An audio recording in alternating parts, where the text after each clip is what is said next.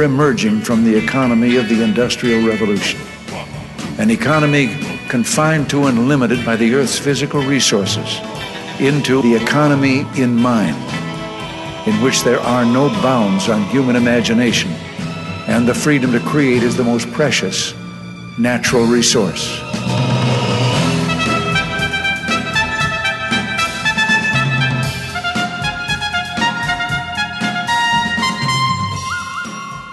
Welcome to The Soul of Enterprise, Business in the Knowledge Economy, sponsored by Sage, energizing business builders around the world through the imagination of our people and the power of technology. I'm Ed Kless with my friend and co-host Ron Baker, and on today's show, we are honored to be interviewing Professor Donald J. Boudreaux. Ron, this is just going to be another great show, and I know this time is going to absolutely fly by. Uh, our guest today is uh, a, a, a, has so many different areas that we could talk to him about, and and we're probably going to jump all over the place because I, I'm, I'm not going to be able to resist asking him lots of different questions about lots of different subjects. Totally but agree. Let me... Uh, yeah. Let me let me quick uh, read the, the, the bio. Um, Donald J. Boudreaux is a senior fellow with the F A. Hayek Program for Advanced Study in Philosophy, Politics, and Economics at the Mercatus Center, and a professor of economics and former economics department chair at George Mason University. Go Patriots. He uh, specializes in globalization and trade, law and economics, and antitrust eco- econo- antitrust economics, Ron, which is a bit like saying that he has a restaurant that has both or great Italian, Mexican, Asian, and Pakistani food, right? so... Um, he is committed to making uh, economics more accessible to a wider audience and has lectured across the United States, Canada, Latin America, and Europe on a wide variety of topics, including antitrust law and international trade. He is the author of the books Hypocrites and Half-Wits, A Daily Dose of Sanity from Cafe Hayek, which I know you're going to talk to him about, and Globalization. His articles have appeared in such publications as, of course, Wall Street Journal, U S News and World Report, and numerous scholarly journals as well. He writes a blog with Russ Roberts called Cafe Hayek, which, as we've been talking about in our social media posts, is just, we consider it must-reading.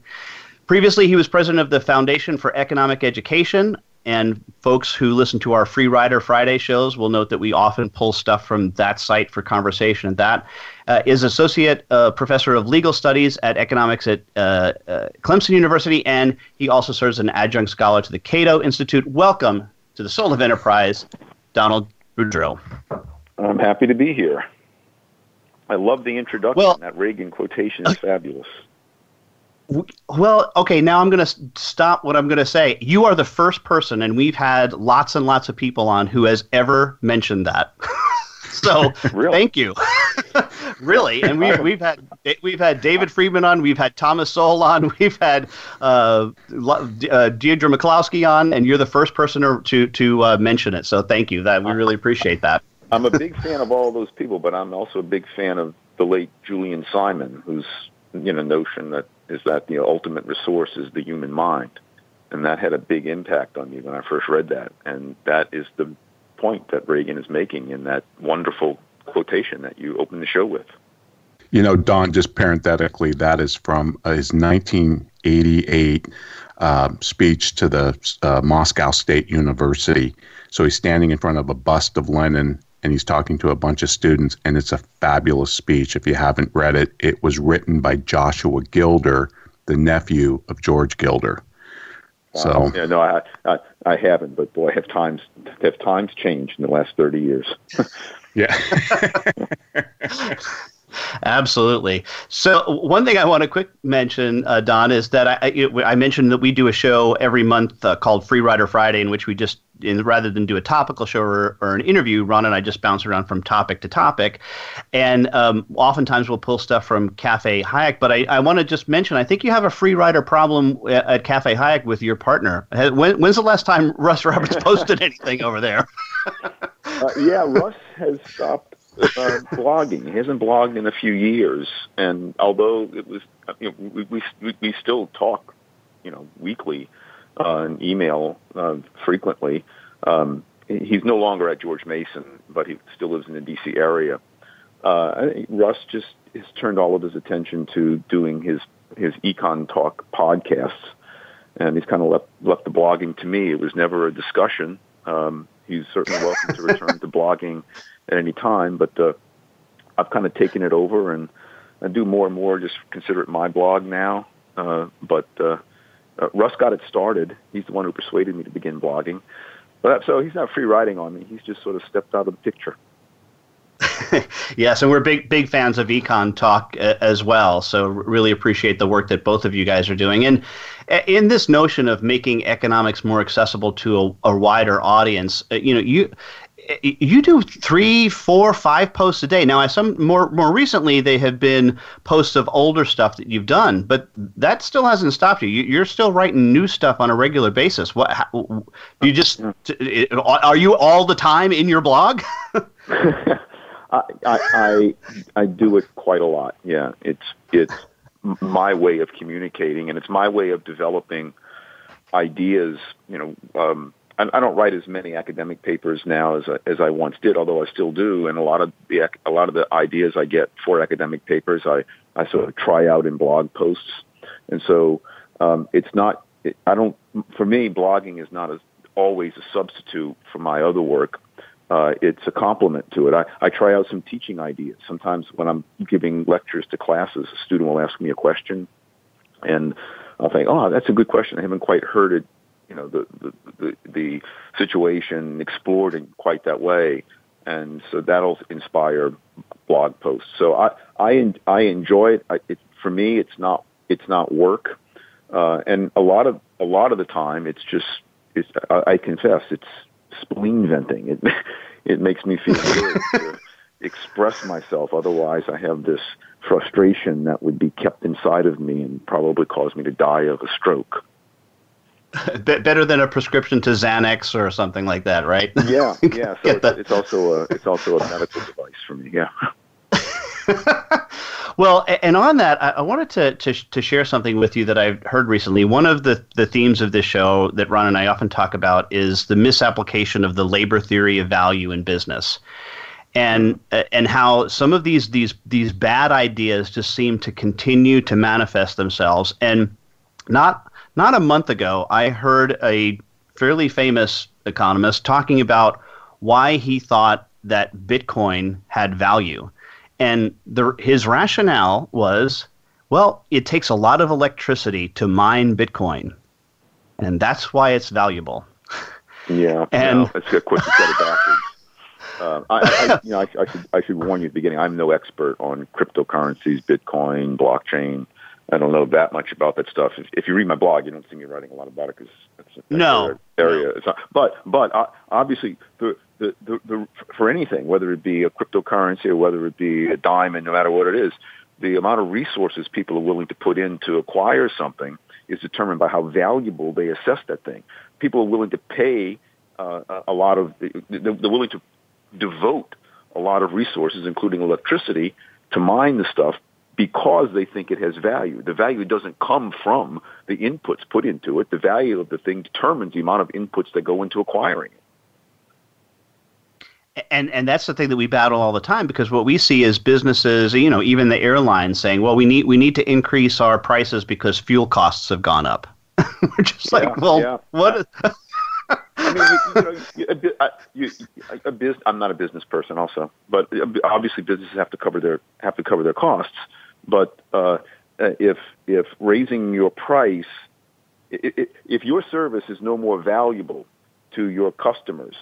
Uh, Uh, then when you raise your price, you're going to lose a lot of business. And the, your customers don't care why your prices are rising.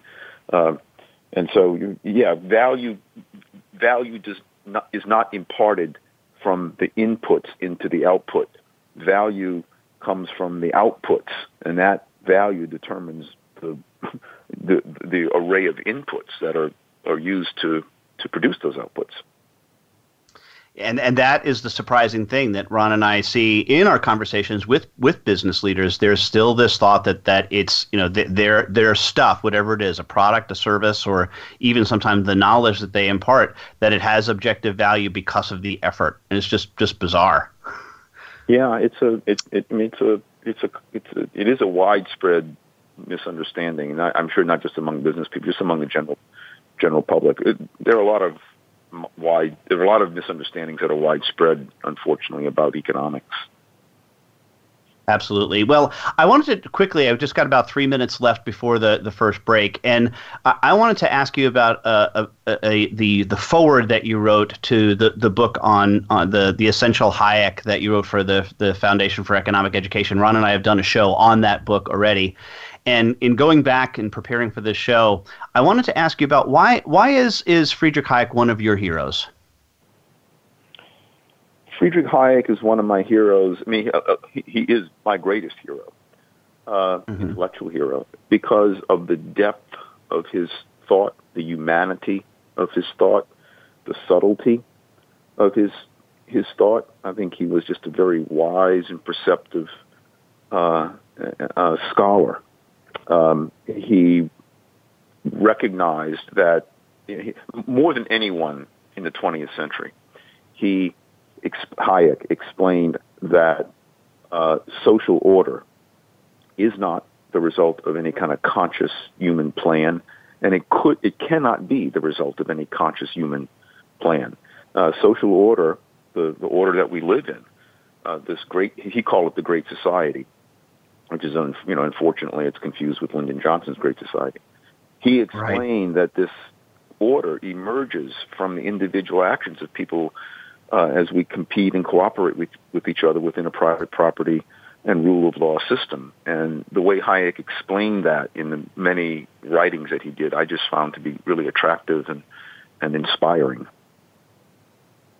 And one of the subtleties that I just love is his notion of the difference between the, the law and legislation. Could you expound on that for about a minute or so? Oh, yeah. Yeah, this is central to the point. So we use law and legislation synonymously as terms, and I think that's a mistake. I, I try never to do it.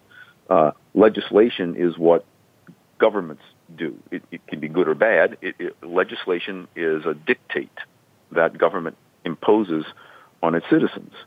Uh, law, in contrast, are the rules of behavior that we all come to expect others to live by and that we want ourselves to live by. Uh, and so law emerges unplanned from the vast array of human action that takes place on a daily basis. Legislation is designed and imposed consciously by government. Great. Yes. Thanks for that explanation. It's a, a terrific notion. Well, we're up against our first break. We want to remind you, our audience, that you can get a hold of Ron or me by sending an email to ask T S O E at verisage dot com. Of course, the website, the soul of enterprise dot com, where you can see show notes uh, for this show and uh, all of our previous shows, as well as previews to upcoming shows. But right now, a word from our sponsor and the folks who handle our great social media, Leading Results.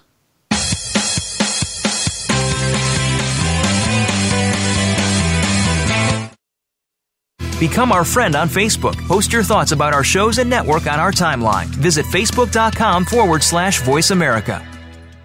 Is your website just a brochure, or is it your best salesperson? If your site is not the best lead generation tool you have, we should talk. We are Leading Results. We build websites and marketing programs that impact your bottom line. Using HubSpot or WordPress, we'll create a website and supporting marketing program that gets your business found, converts web visitors to leads, and provides clear tracking on what is and is not working.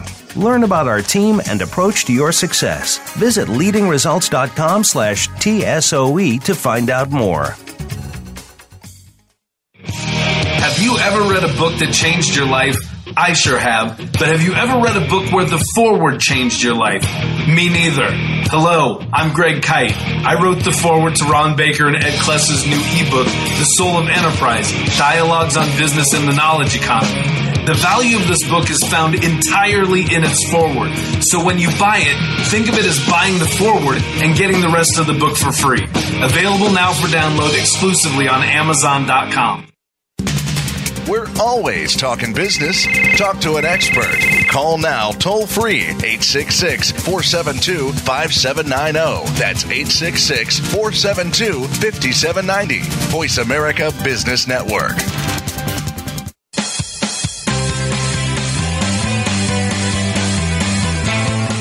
You are tuned into The Soul of Enterprise with Ron Baker and Ed Kless. To find out more about our show, visit us on the web at the soul of enterprise dot com. You can also chat with us on Twitter using hashtag Ask T S O E. Now, back to The Soul of Enterprise. Well, welcome back, everybody. We're here with Don Boudreaux, an economist who has taught me just a ton of economics. Uh, just really, I, I'll never be able to repay you, Don, for all the wisdom uh, you've given me. But um, I loved, I think I first heard you make that distinction between law and legislation, and you wanted to elaborate on that point. So I'll, I'll, I'll let you do that. Oh, yeah, it's just, it's a simple point. You know, the, the, um, uh, why is murder illegal, for example? And if I, I tell my students, if the I live in Virginia, and so if the state of Virginia somehow wiped, uh, accidentally wiped its its legis its, its statute books free of any prohibitions on murder, it's not as if we'd all think, okay, it's fine to go around murdering people. It, it, it's still something that human beings will will, will not tolerate. Um, and so, law, murder is is wrong and unlawful, not because some government declared it to be wrong and unlawful. Uh, it's wrong because we human beings understand it to be unlawful, and, and governments codify that understanding in the statute books. And so, you know, I, I, I think the, it is very important to distinguish between those rules that emerge from our interactions with each other, from those rules that are simply handed down uh, by a government. Right. Is it fair to say, Don, that legislation is also more arbitrary? I mean, you know, why fifty-five miles per hour, for example? Why not sixty or fifty or whatever? Absolutely. Absolutely. You know, so legislation can, can serve good purposes. Um, but yes, by all, by its very nature, it's it's more arbitrary. It's something that some humans designed. Leg- law is more, much more nuanced. In fact, I like your example of the fifty-five. I, and I tell my students when I discuss this with them, I say, I asked them, I said, I want a show of hands. How many of you uh, have ever consciously driven above, at a speed above the posted speed limit? And of course, they all raise their hand, and I do too. Right? And so the legislation is that, you know, if you can't go faster than fifty-five miles per hour, the real law is that you can go faster than fifty-five miles per hour. You know, you, you, you, in most places, you can drive, you know, sixty or sixty-two, sixty-three in a fifty-five mile an hour zone, and you won't get pulled over by a police officer. So the law, in that case, differs from the legislation. And I think the law is better, and the legislation is more arbitrary. Right, right. Well, Don, you and Ed were talking earlier about how much economic misunderstanding there is out there, and, you know, around the labor theory of value. I've got another one for you. I've got to ask you about this because I know it's in your wheelhouse. You wrote the book Globalization. I'm thinking about Trump's tariffs, but but but even broader than that, I'm I'm thinking about, why are we still talking and caring about trade deficits oh, when when co- you know countries don't compete, companies do. Yes. And yes. It's, yes. Uh, why do we still care about this? And why are even economists, some economists on the other side of this debate, w- which amazes me that you can find a economist that kind of is arguing for Trump's policies, but there are a few I've heard. Why? A handful, why is not this? Many, but yeah. True, yeah. True. Yep. Uh, it, it's a really good question. And this is, this is, if you read my blog, you know, this is probably my biggest pet peeve. Uh, there's no concept in economics that is responsible for more confusion and policy mischief than the concept of the trade deficit. It, it means exactly, first of all, uh, it doesn't have the meaning that people think it has. A, a lot of the discussions are absolutely just meaningless. But to the extent that it has meaning, uh, the trade deficit means it, it, the opposite of what most people think it means. Most people think that the trade deficit uh, is a is evidence of of either bad policies here at home or of some nefarious uh, uh, uh, trade cheating by our, our trade partners. Uh, but in fact, it's not. A trade, a trade deficit means that foreigners are investing more in our country. They want to invest here. And, you know, who, no one wants to invest in a country that's, or a place that's going down the toilet. And so our trade deficit rises as foreigners, as global investors want to invest more in America. That's a good thing. Uh, it's, it's, it's evidence uh, that, at least relatively to other countries, the United States economy is, is strong and promising. Uh, and when that capital comes to the United States, it, it, it makes us a stronger and, and, and more vibrant and more dynamic and entrepreneurial and competitive economy. Uh, but to listen to people like President Trump and his economic advisors and a lot of people in the mainstream press talk about the trade deficit, they, they, it, it, they just get it exactly backwards. It's very frustrating. It, it's an accounting fiction, isn't it? It's not economic reality at all. It's just accounting. It, it, it, it, it, it, yeah, I wish it wouldn't exist. You know, the Man- Manhattan. There's no there. There are no trade figures showing how much the people of the island of Manhattan buy from and sell to people outside of the island of Manhattan. And yet pe- the people on the island of Manhattan seem to do pretty well economically. Right. And the same would be true for each each country. Uh, uh, it, it, it is an accounting uh, artifact, and the accounting artifact uh, has been responsible for all sorts of of, of, of mischief. Yeah, good good thing our founders set up a free trade zone with the fifty, or well, at the time thirteen, but you know, eventually with the fifty states. It, it, and we're not tracking the you know the deficit between California and Iowa. That's right. That's right. And and you know, it, it, I'm glad you, you mentioned that, Ron, because um, one of the one of the main purposes of the seventeen eighty-seven Philadelphia Constitutional Convention was to make the United States a large free trade zone. They didn't use that term. That term wasn't current at that time, but that was one of the purposes of the Constitutional Convention, to uh, to prevent states and localities from obstructing trade between Americans. And you know, as our as, as our nation grew, you know, now it's obvious it's, it's it's transcontinental. It's even more bigger than that. We have you know Alaska and Hawaii, and it's we, we're this giant free trade zone. And the fruits of this free trade among Americans are there for, for all to see. It's not the only thing responsible for our prosperity, but it's certainly a major uh, uh, uh, element in that caused our prosperity. And if free trade is good but for people living in Maine, with people living in Arizona, it's equally good for people living in Maine and people living in, in Canada and, and people living in, in Uzbekistan and China. Right. Right. Yeah. I mean, Minnesota doesn't have to grow its own bananas, and that's a good thing. It's a, yeah, you know, we had th- we had Thomas Sowell on and talking about his book, Basic Economics, and, and I yeah. and I, yeah, and I know you know this fact. It, it kind of surprised me, but he points out that the U S economy ran a trade surplus in every year of the Great Depression. Yeah, yeah. So I did. I went back and looked a few years ago at my blog. I looked at it by the by the month. I looked at each of the one hundred twenty months of the nineteen thirties, and uh, in only, uh, I think it's twelve of those one hundred twenty months, uh, wow. did the United States run a trade deficit, uh, uh, and in, in, in no year did it no year did it run a trade uh, deficit. It ran trade surpluses the whole time, and and and as an economist, a good economist understands, because the Depression meant that the economy was suffering. The Ameri- uh, excuse me, the American economy in the nineteen thirties was a horrible place to invest, and so and so capital left our economy, didn't come into our economy, and we paid the price in terms of a, you know lingering, uh, a deep, uh, destructive depression.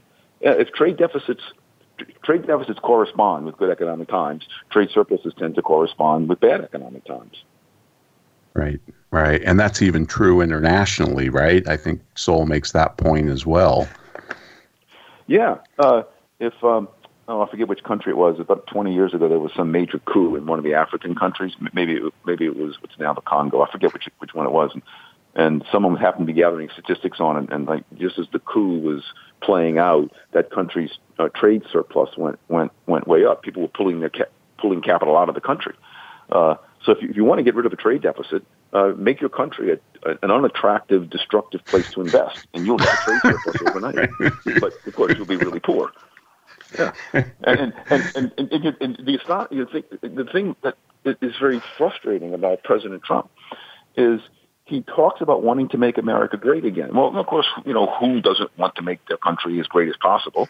Uh, so I'm all in favor of us being made great. But when you're made great, then you become a beacon for investment. You become a magnet for investment.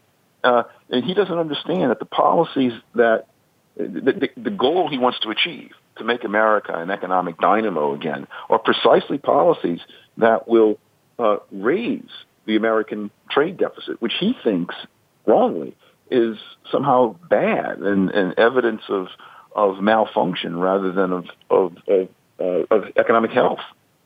Right, right. It's a zero-sum view of the world that drives us crazy. But, zero, but yeah, it's a very zero-sum view of the world. Very while we're on the sub, while we're on the subject of Trump, Don, I got to ask you, what did you think of the tax reform or the tax legislation? Maybe I should say. Yeah, uh, so th- that's not my area of expertise, so I defer mostly to you know my, my colleagues who study these things more carefully than I do. But to the extent that I have an opinion directly about it, and what my colleagues say is. Uh, it, it, like all things, the question is as compared to what. Uh, right. It, it it it's not the ideal tax system at all. I would have preferred much deeper uh, and broader tax cuts, mm-hmm. uh, but they the taxes do seem to have tax rates are somewhat lower now than they were before, and to that extent, it's it's. Uh, it, it's good. My, my, my general rule is anything that lowers uh, the rate of taxation is good. Anything that raises it is bad. I understand right. that, which I believe are real. There, there are equity issues, and there are some technical issues about tax administration and, and how they fall that have to be considered. Uh, so I, my, my answer, I'm sorry for rambling on, but my answer is to the extent that I have a professional opinion, yeah, I give it a, and, and recognizing that the, that you have to compare it to any likely alternative, I, mean, I give it a I give it a C. Okay, that no, that's. But what do you think? Yeah, yeah. No, I, I, I well, I did like the, the corporate tax side of the, the reform. I didn't like the individual, like you. I think they should have gone further. But just yeah. on that reform point, Don, I would love your even just your per, you know uh, professional opinion. What kind of alternative, if you could replace our current income tax, which Jimmy Carter called a disgrace? Would you be in favor of like a flat tax or a national sales tax or a V A T? What what would you prefer to replace it with? So I, you know, I don't like any taxes, so this is always kind of a difficult question for me. But but it's a legitimate question. Uh, if if we stick with taxing income, then then an easy answer is it definitely should be flat. Right. I, I favor getting rid of lots of deductions and just having one rate, as low as possible. By the way. Uh, it's crazy to raise the tax rate on productive activity as people become more productive. Uh, it's just nuts, but that's what a progressive system of taxation does. The deeper question is, you know, do we switch from uh, an income tax to a consumption tax? Uh, my priors are that a consumption tax is probably better than an income tax, but I worry about coming out full-throatedly in favor of a consumption tax uh, because I don't trust the political process to substitute, to get rid of the income tax. Uh, I worry that supporting a consumption tax would be supporting an, a tax in addition to an income tax. So uh, you, I think want- probably a consumption tax instead of an income tax would be, be good, but uh, a consumption tax in addition to an income tax would be a calamity. Right. You'd want to repeal that whatever it is, sixteenth Amendment, I forget, whatever ushered in the income tax before yeah, you put in a V A T or yeah, some and, type. And, and, and, and re- repeal it and make sure it stays repealed, yeah. Right, right. Well, Don, this has been fantastic, and unfortunately I knew this would just fly by, but we're up against our next break, and folks, I'd like to remind you, if you want to contact Ed or myself, send us an email at asktsoe at bearsage dot com. And now we want to hear from our sponsor, Abacus Next.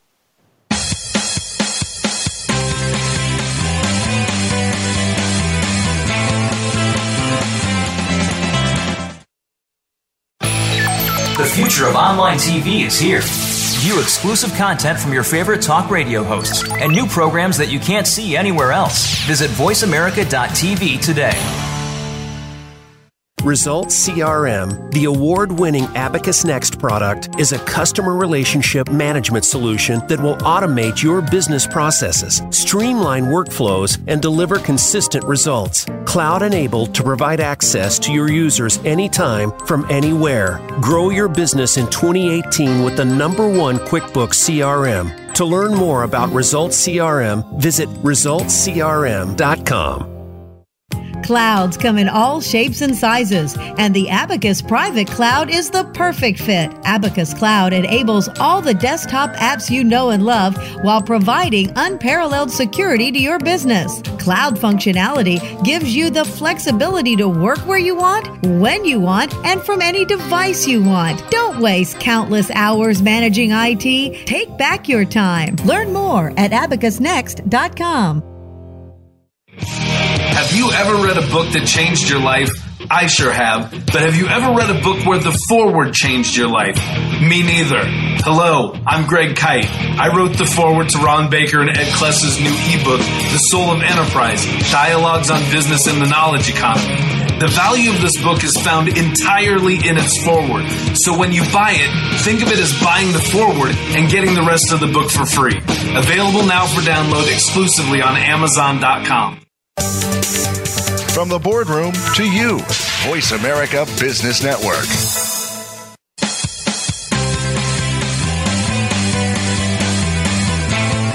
You are tuned into The Soul of Enterprise with Ron Baker and Ed Kless. To find out more about our show, visit us on the web at the soul of enterprise dot com. You can also chat with us on Twitter using hashtag Ask T S O E. Now, back to The Soul of Enterprise. And here we are on The Soul of Enterprise, live with our next segment with Donald Boudreaux. Uh, we are thrilled to have him on the show. Uh, prof- uh, Professor, I wanted to ask you about the latest craziness that I uh, we see going on, and that is this notion of we need to break up Facebook or Amazon or Apple or and or maybe it's not not or maybe Google. W- what's going on with this? What what why do we what where where where are people what are people thinking? Uh, it's, they're not. It's economic hysteria, uh, political hysteria. Um, and I happen to know something about the history of, of, of antitrust. It was one of the things I've, I did a lot of research on uh, earlier in my career. And, you know, uh, there are always, at any time in a, an economy like the United States, there are always firms that appear to be dominant. Uh, you know, in the nineteen thirties, it was an A and P. A and P is now bankrupt. It, it's history. Um Uh, in, in the seventies, people worried about the power of General Motors and Ford and Chrysler and American Motors, the, the big four. Uh, anyone who knows history knows that a firm that happens today to be in the news and apparently dominant is a firm that's constantly subject to, comp- to competition. The notion that today's big firms like Google and Facebook uh, are uh, uh, need to be broken up, I find to be especially crazy because You know, the, all you need now to compete uh, against these firms, you just need a computer and you need a good idea and you need to get your website out there. Uh, the, the, the, the startup costs are a lot lower than they were for the you know the brick and mortar firms of the past, um, and, and and more importantly here, consumers. What do consumers pay for Facebook and Google? Nothing. They make all their revenues off of advertising. And uh, so the main concern that people have had throughout history about monopolies is that, well, you know, if a firm becomes monop- uh, uh, a monopoly, it's going to withhold supplies and raise prices. I don't see any evidence that Google or Facebook are trying to withhold their services from consumers, quite the opposite. And consumers pay zero price for access to these to these services. And um The fact that the people, these pundits, mistake the fact that these firms are profitable and big uh, for their being somehow monopolistic.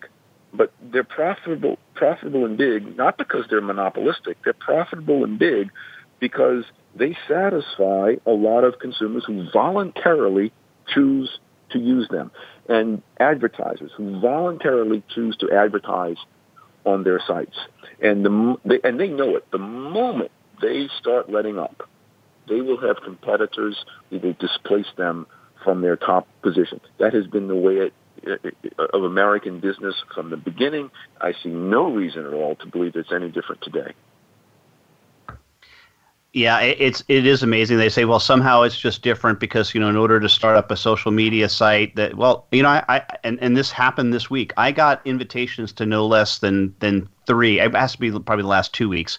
New social media sites based on blockchain and Bitcoin that are trying to replace that with the and their mantra is you will own your data on this site, right? Mm-hmm. So it's it's already beginning to happen. Yes, yeah. You know, I was talking to a colleague yesterday. It was only, what, ten, fifteen years ago where people thought Walmart was like, going to take over the world and and dominant, you know, this re, this this retailing uh, mega giant. And, you know, now it's Amazon. Uh, no one worries about Walmart anymore. And I guarantee you, uh, uh, Ed and, and Ron, uh, I don't know how many years, five years, ten years, maybe fifteen years, uh, Amazon will be subject to some other new competitor, some some company that probably hasn't yet even started. There's a fifteen-year-old sitting in the basement somewhere who, you know, ten years from now is going to be a billionaire uh, from having devised a, a new and creative way to compete for consumer dollars. And I, I applaud that dynamism. But it it it's just, it, it, just, it reveals a complete uh, uh, uh, ignorance of history to worry that today's dominant firms are somehow destined to remain dominant. There's just no reason to believe that at all. So true.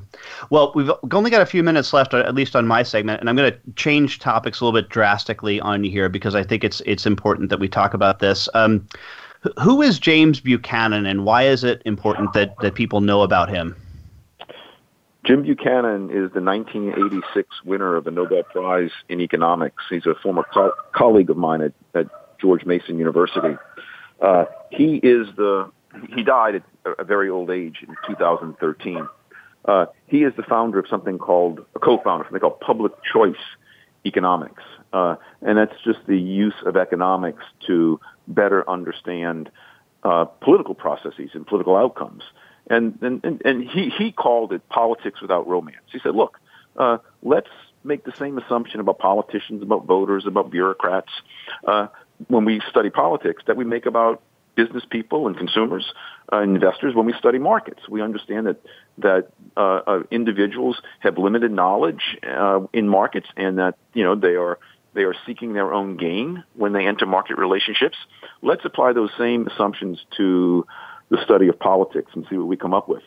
Uh, it sounds simple, uh, and, and in a way it is, but the results were revolutionary. Uh, the Buchanan, again, he won the Nobel Prize for this work uh, because his work helped to reveal politics and political outcomes in a much more realistic light than uh, was done before he began uh, to work. It's so interesting. I, I I know mostly of him through you and others. I haven't had the chance to to read some of his stuff directly, but what I what I have learned, I've actually applied back to business because I, what I think is is interesting about his work is it's almost uh, can be in a sense be thought of this way. And correct me if I'm wrong here, but the study of how groups make decisions, right? That's an yeah. element of it, yes. anyway. Yeah. And and, yeah. and I, go ahead. Yep. Yep. No, no. It's so it's so. Um, Uh, yeah, you know, politics is, is basically collective decision-making.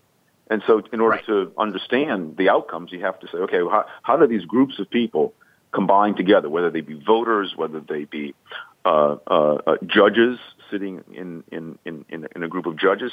And so, yeah, so the, the, the analysis of collective decision-making is an important part of this public choice research that Jim Buchanan uh, pioneered. And where I'm finding it fascinating is reapplying it back into business because what I, I'm trying to, to study and understand how groups inside my organization, Sage, how we make decisions. And it's fascinating to see some of the things that Buchanan talked about applied even in these small group settings around uh, around a business table. You know, just the, the notion of one person, one vote. Well, that's probably not the best way to make a decision on, on certain things. You know, you should use uh, alternative voting mechanisms such as, you know, um, uh, ranked choice or something like that. Right. And I think businesses right. should really know about those things. yeah. And, and, you know, uh, one person, one vote is, has become such an iconic phrase in modern democracies. And I'm not saying it's not the best way to go. Uh, but among the things that Jim Buchanan did in his research was, was to explore alternatives, uh, right. and, and, and not in a way to give people less voice, but in a way to give voters more voice. He, he, he said, look, let's look at, let's explore how other systems of voting uh, might operate. And let's see if these other systems don't reveal voters' preferences more reliably than, you know, a simple one person, one vote. And uh, people who don't understand Buchanan's work uh, uh, jumped to the mistaken conclusion that somehow he was uh, opposed to democracy because he was very creative in exploring uh, uh, alternative ways to make democracy better. And and what's what is interesting, applying the two things that we've just talked about perhaps together, is you know what it, it, and what I hear from a lot of people is, oh, ranked choice would be confusing. Well, not if we were able to vote on a computer, right? right. Not if we were That's able right. to to potentially and look and and Facebook and Google and they what they do have is they we, we trust their security, right? We do put the, lots of people put their money in. Why why not? Get, why, let's let's create a voting system around social media. I mean, it's probably more secure than the than the than the paper ballots and hanging chads, anyway. Yeah, I, I, I, will, I, I will add this one. One, if, if Buchanan, Jim Buchanan, were still alive, he would add that uh, uh, uh, it's important. One of the things I like about Buchanan's work is his emphasis on the importance of rules. Um, uh, he said, you know, when when it, it, it, it, it's one thing to choose who your representative will be and to vote whether or not to raise. You know, let the government, you know, issue issue bonds to fund the school. Uh, but the, the most important things we as citizens can and ought to do is think seriously about the structure of rules, the constitutional rules under which under which we live, and because it's those rules that ultimately determine how how good or bad a society we will have. It's those rules that determine how effective or ineffective, how corrupt or non-corrupt our government will be. Oh, great, great stuff. Well, we're uh, up against it again already. This time has flown by uh, our last break. Want to remind you that you can contact Ron or me by ask T S O E at verisage dot com. Uh, please do go out to iTunes and, and provide us with at least a, a rating, if not a review. Those are kind of the currency that we use to, to see how well we're doing. So please spend a few minutes out there on iTunes and do that for us. But right now, a word from our sponsor and my employer, Sage.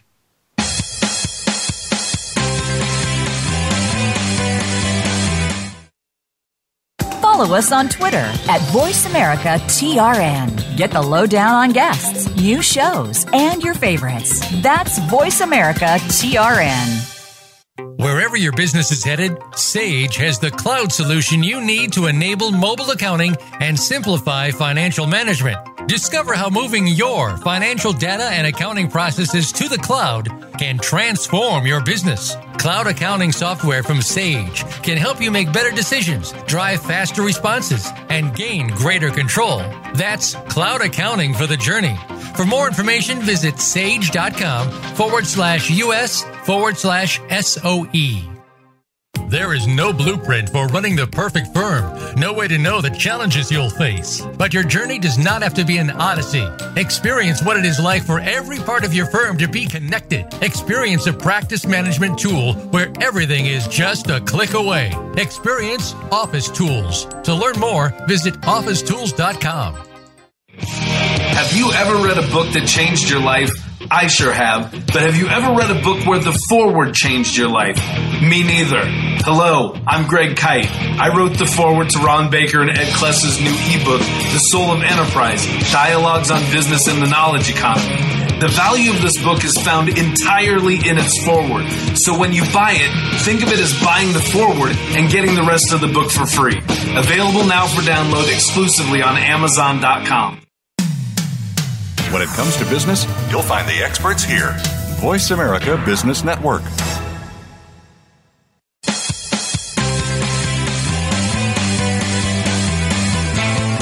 You are tuned into The Soul of Enterprise with Ron Baker and Ed Kless. To find out more about our show, visit us on the web at the soul of enterprise dot com. You can also chat with us on Twitter using hashtag Ask T S O E. Now, back to The Soul of Enterprise. Well, welcome back, everybody. We're here with Don Boudreaux. And, and Don, you know, in the news, it's all over.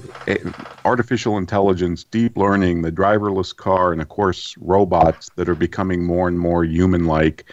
And you wrote uh, for F E E on their site a, what I thought was just a brilliant post called Robot Substitute for Jobs, Not Human Creativity.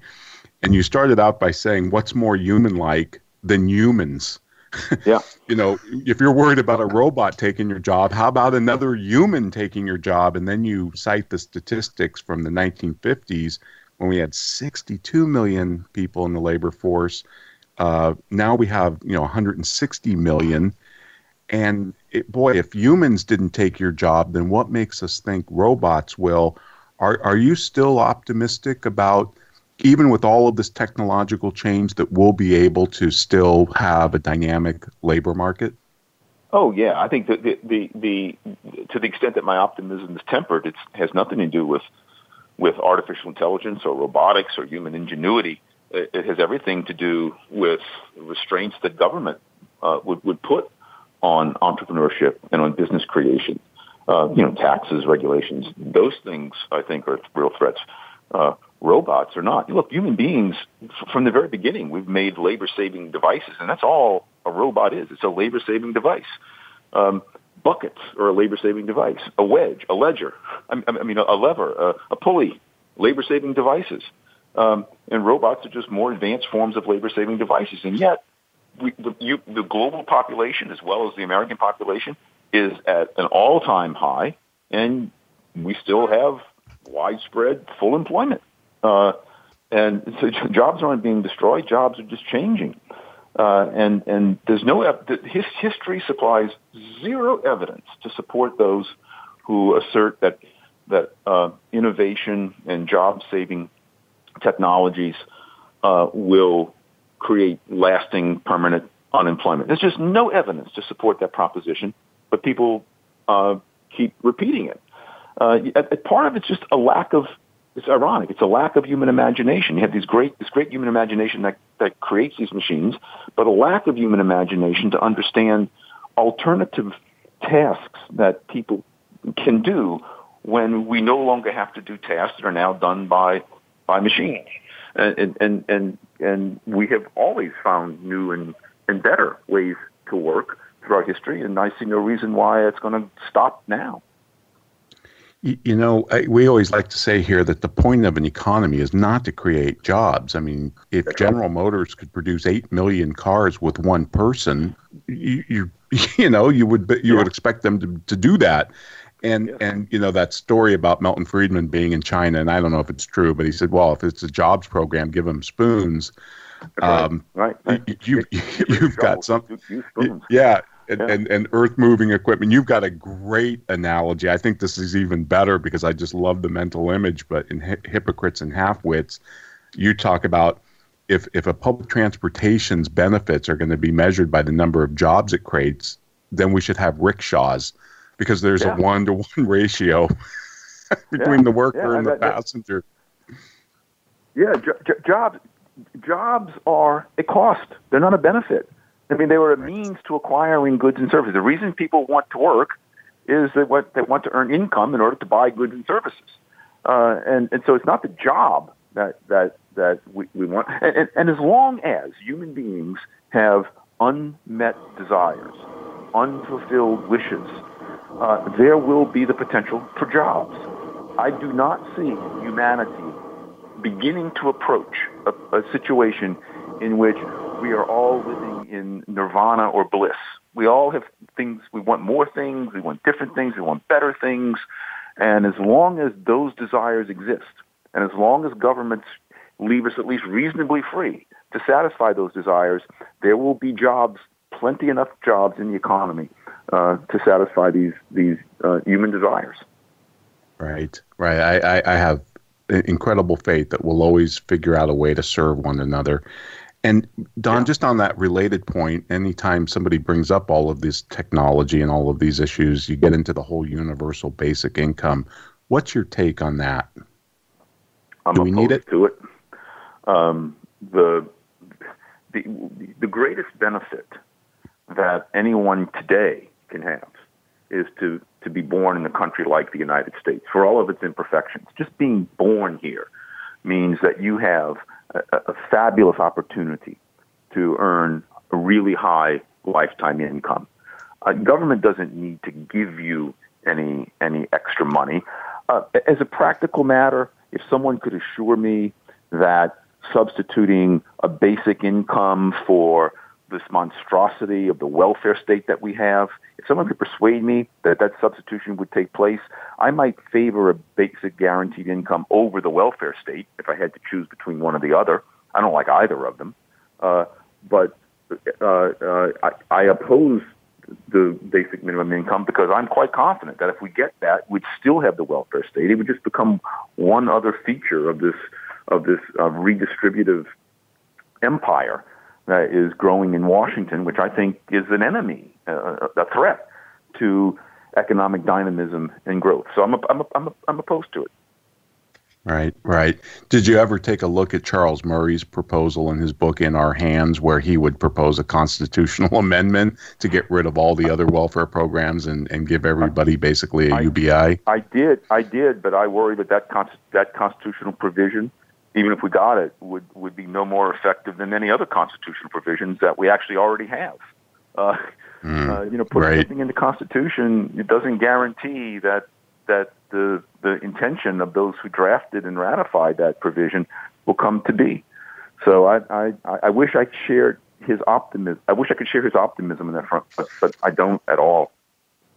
Right, right. Plus, I worry about just the morale effect it has and the spiritual effect it has on people, just to give people money like the world owes them a living because they're alive. I, I, I agree. I agree completely. Uh, uh, we are responsible for ourselves. I think w- one of the unstated downsides of the universal basic income uh, is that it, it rests on the presumption that the government has this responsibility. Rebil- the government is responsible for us.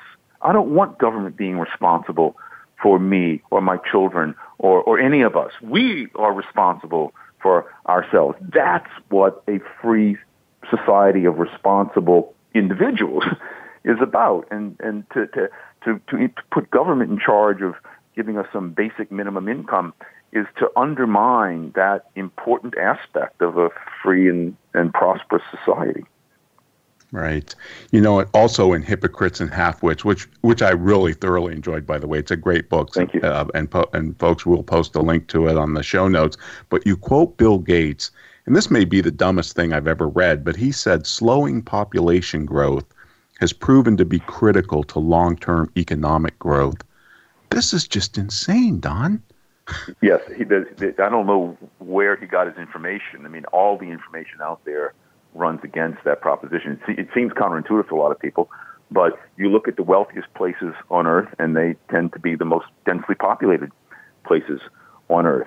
Uh, wh- one way I like to put it is, uh, wh- wh- which place is more wealthy, Manhattan, Kansas, or Manhattan, New York? And the answer is mm. obvious. For whatever the whatever the joys of Manhattan, Kansas are, I've been there. It's a nice place. Uh, wh- Uh, Manhattan, New York is a lot more densely populated. That's because, again, getting back to this thing that, that getting back to your opening, human beings are the ultimate resource. The more human beings you have in a free society, the more resources you have, the richer we are. So pop- population growth is indeed key to economic growth, and that and that is the the, the, the greater our population, the wealthier we are. I want more people, not fewer. Right. And, and Don, just in the last minute that we have, what's going to happen? Because I don't know if economists have a model for this. When the world's population starts to go into decline in twenty fifty yeah. or whatever it is. I hope I hope those predictions that most people find encouraging, I hope that they uh, prove to be wrong. Um, uh, yeah. I mean, it's because it means we're losing losing resources. And there are, there are other problems with it as well. Uh, but uh, I, I am discouraged by projections of slowing and even declining population growth. Right, right. It, it's troublesome, isn't it? Because we don't, we've never experienced it in human history, and so we don't really know the economic consequences of it. That's right. That, that that's exactly correct. Uh, economists have, I think, decent explanations for why it might in fact happen. Um, uh, you know, in my family, myself, my wife and I, we only had one child. Um, but um, it is, it would be unfortunate if it actually comes to pass. Hopefully, there'll be enough people around that, that we can, uh, uh, enough of us to, to, to make up for the problem, make up for the lack of other people being around. But right. it's not a, it's not a good thing. It's not a good yeah, thing. Yeah, yeah. The, I mean, the future belongs to those who show up. So, Don, thank yeah, you so yeah, much. This yeah. has been wonderful. I wish we had more time, and maybe we you'll you'll bless us again and come back on. But thoroughly enjoyed this. Ed, what do we have up for next week? Next week, Ron, we are interviewing Blair Enns. Oh, excellent. I'll see you in one hundred sixty-seven hours.